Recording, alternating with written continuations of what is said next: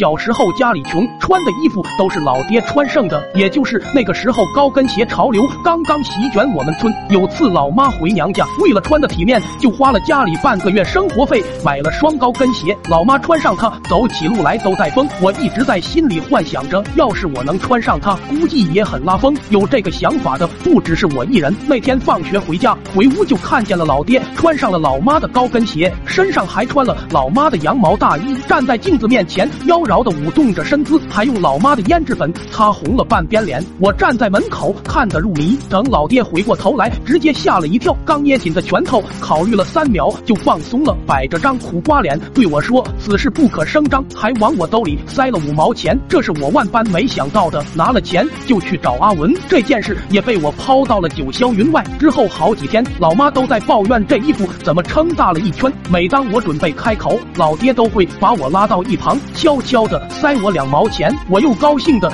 去找阿文玩了，这导致我后来养成了个习惯，只要没钱，我就威胁着老爸说要把这事告诉老妈，还要告诉二叔、三姨、四大爷。老爹听得脸皮直抽搐，又不敢不从，拿了自己珍藏多年的私房钱来供养着我。后来有一次，我就盯上了老妈的高跟鞋，原因是当时同学们都嘲笑着我穿的太土，我想让他们瞅瞅我骚起来是无可匹敌的。拿了老妈的高跟鞋，还有羊毛大衣，抱着就往门外跑，一路小跑来到了学校，找个没人的地方，好好的打扮了一番。看着精致的自己，脸上顿时多出了几分自信。之后就大摇大摆的朝着班里走去，一路上成了最靓的仔。等到了班上，众人把我围成一团，阿文都朝我竖起了大拇指。阿文女神翠花冲过来，一把抱住了我，娇羞的说着想要穿上试试。哎呀，我的妈！当时我还觉得是我的气质吸引了她，一把脱下大衣给她套了上去。从那以后，每天给翠花献殷勤。后来翠花也是穿腻了，便不再搭理我。为了挽留这份爱情，我把老妈压箱底的连衣裙也拿出来了，还说了明天穿过来给她看看。翠花听完，立马来了兴趣。第二天，